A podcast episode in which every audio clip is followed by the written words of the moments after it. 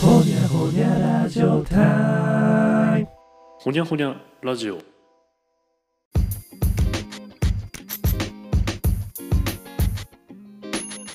さて始まりました。始まりましたよ。そこの眠そうなムトゥーさん。え、起きてます、起きてます。起きてます体勢が確かに眠そうなった。メガネに開いてる目描いて、その裏で寝てんのかと思った。 ありえるはい。今回もやってまいろうと思います。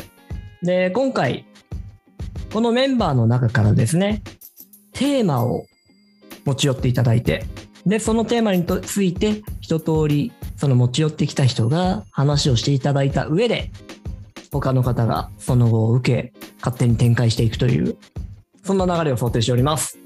本日第1回目のテーマトーク、コニちゃんからお願いしたいと思いますが、コニちゃん、レディーはレディーですか あのえっうんと、二つ迷っててうんうんみんなに決めてもらおうかな決めちゃう決めちゃうけどもう放送されるのってわかんないんでクリスマスの子とかうん会いたいっていう気持ちは伝えるべきか伝えないべきかっていうスタートですね。 もう断然これ決まってると思うんだけど さ多分ね俺と芝は同じ気持ちだと思うんだけど表情が読めないムトゥさんはいかがえ、後者ですよね。おー芝はあ意外と芝が迷ってるうーん迷ってます僕はえ武藤さんはどうですかで僕、俺後者。あじゃあ星野さんどうですかうん後者っすよね。そうね会いたい気持ちは伝えるべきか伝えな伝えないべきかまずその背景説明からじっくり聞きたいねそうですね。うんって思ってるけどいいはい。はい、じゃあ柴さんよろしくお願いします。クリスマスは後ほどあのじっくり あのコニちゃんと LINE でやってください。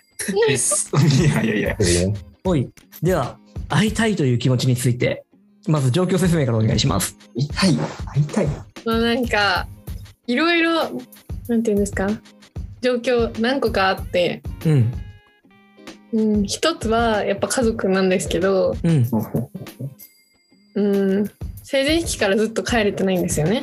うんうんうんそれで会えない会えてないっていう状況があって、うんうんまあ、周りのみんなが帰省したりとかしてるの見てうんあいいなみたいなちょっと状況考えろよとか思っちゃうとこもあったんだけどあはいはい。でやっぱお母さんが看護師なんですね私。うんうんうんからなんかこう帰りたいみたいな言って帰ってきてもいいけど会えないとかうちに来てダメとか。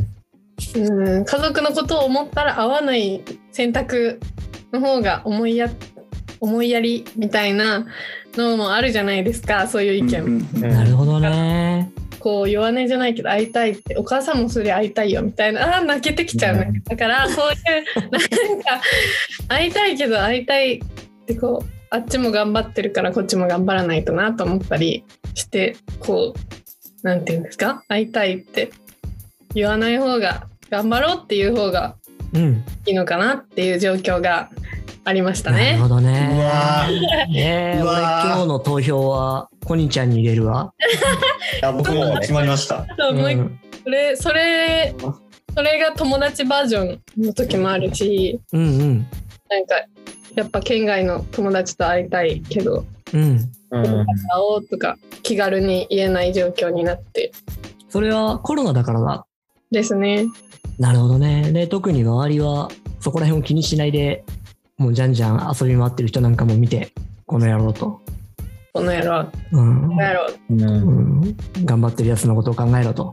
まあ、とはいえ、その話ですね。面白いね。うわーいいなそれもあり葛藤いいなうん。あの恋愛面もあるんですけど、うんうんうん。まだ別にうわ好きかわかんないけどうん。会いたいなみたいな思う時ってあるじゃないですか。ある。超ある。うん。でもそれはこっちの一方的な感情であってうん。それを伝えることによってあっちはどうなるんだどう思うんだろうみたいなはいはいはい。あ思うと迷惑だったらどうしようとか思って困るじゃないですかそんなこと伝えられてもって考えちゃってはい。言えないんですよね。私やばいね。もうだから他の、うん。うんなんかそういう勝手に伝えていいのかなるほどね。なでもそんな勇気ないしなど意うしよ外うといろんな会いたい話があったうわけね。ん。これでも結構あれですよね家族とこういうそういう恋愛系の話だとちょっとなんか切り口変わってくるのかなってあああ、なるほど。いやと思ったんですけどどうどうですか皆さんいやなんか家族うんそうですね、え、芝どうなの家族芝。あそうしは一緒なのかな家族と恋人のそのどうなんでしょう。え、なんか葛藤っていう、その何かと何かが、何かしたい、でも何何かもしたいっていう葛藤が生じてるのは一緒だと思うんですけど、うん。そういう点では一緒だけど、他の点あるあるんですかね。うー。うんん。うんなんか経験がなくて。感情を一方的に伝えることが迷惑になるのかならないのかっていうのを皆さんだったらどうするのかなと思ってもう、ちょっと話が抽象度を増しましたよ。なるほど。 そして抽象度増すと面白くねえんだよ な。ますね。さっきの恋愛の相手の話でちょっとまず片付けていきましょう か。じゃあえー好きかどうかもまだ自分の中でも分かんない。はい。でも気にはなっちゃうし、会えたら嬉しい。うん。なうん相手がどう思ってるかは今一つつかめない。ワンチャン向こうも同じ気持ちの可能性があって、もしそれが分かっちゃったら、一気に燃え上が ったクリスマスロードが敷かれるだろうなって感じだ ね。はい。えー皆さんそんな体験あるんでしょうかそもそも。芝はそもそも人を好きになったことないもんね。いや、ありますよ。画面越しじゃないと好きにならな あい。りますよ。ありますよ。いや、小学校の時も中学校の時も高校の時も好きな人は一応いましたし、おお。おうおうあの、まあ、今は、あの、まあ、近くにはいないですけど、アイドルを好きっていう気持ちはあります。あそこも同じ気持ちなんだね。あ、あでもちょっと違うかな。 うん、でも伝え、伝えようかどうかはちょっと躊躇しちゃう感じだね。向こうも同じ気持ちかどうかちょっとまだ分かんないところあるも んね。まだわかんないからな、それは。うんいや、でもアイドルに関しては一方的に僕は伝えてて、うんうん。あの、メッセージアプリがあるんですけど、そこでレターっていうのを送れちゃうんですよ。うんうんうん。それを送ってるんで、僕的には感情を一方的に伝えてはいますね。なるほど。まあ、ただその場合はあんまり春順がないかな、こっちに。そうですね。うんうんうん。迷いはないです。まあ、じゃあアイドルの話は一旦話、結構してもらったけど置いとい て。その前の話。その前は、いや、確かにコニちゃんと結構近い状況だったかも。うん。結局、好きだったんですですけど、うん。告白もせずに、うん。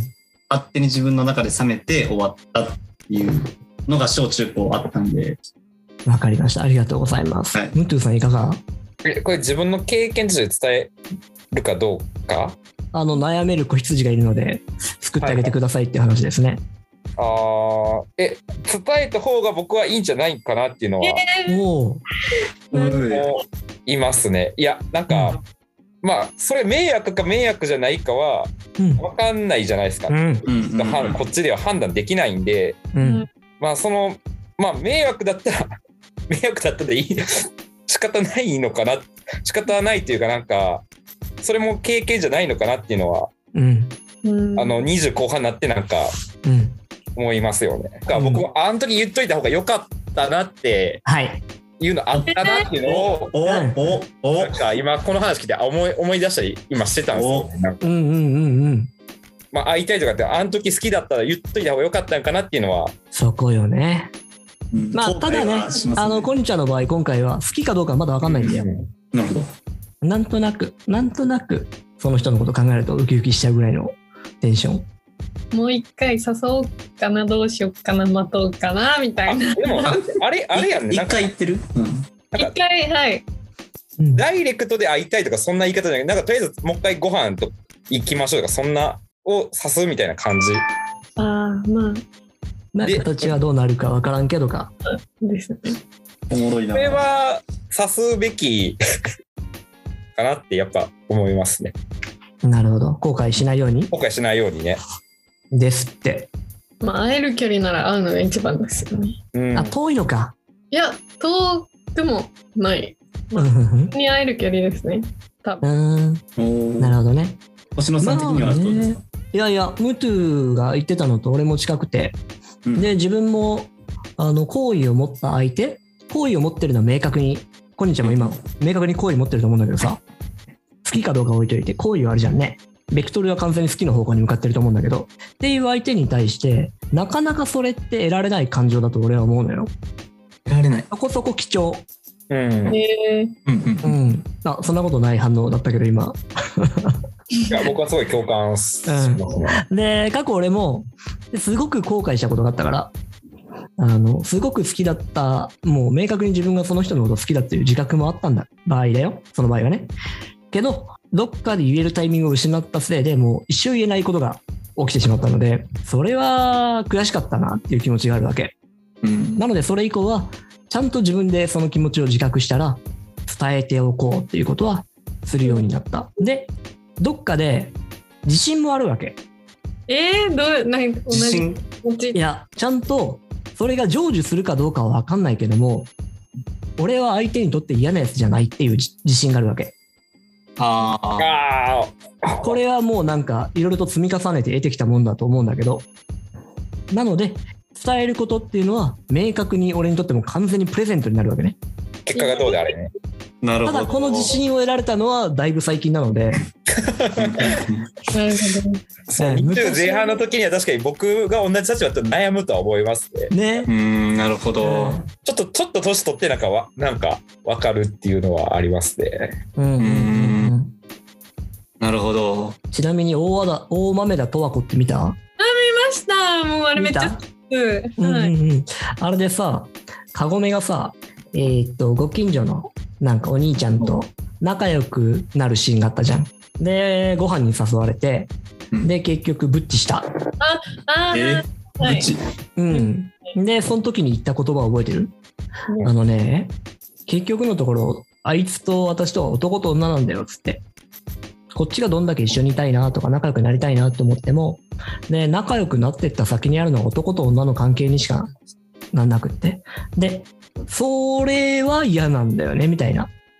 求めてるのは別にそういう関係じゃない。まあそういう関係なのかもしれないけれども、別にそこに今すぐにたどり着きたいわけじゃなくて、例えばこれが男と男同士、もしくは女と女同士だったら、ただ一緒にいて仲良くなるっていうだけでとどまれるじゃない、うんうんうんうん、でもこれが男と女になると、その先までっていうものをお互いが可能性を感じてしまって、なるほどで、そっちまで行っちゃって、でもそこになっちゃうと続かない可能性も高くなるし、みたいな。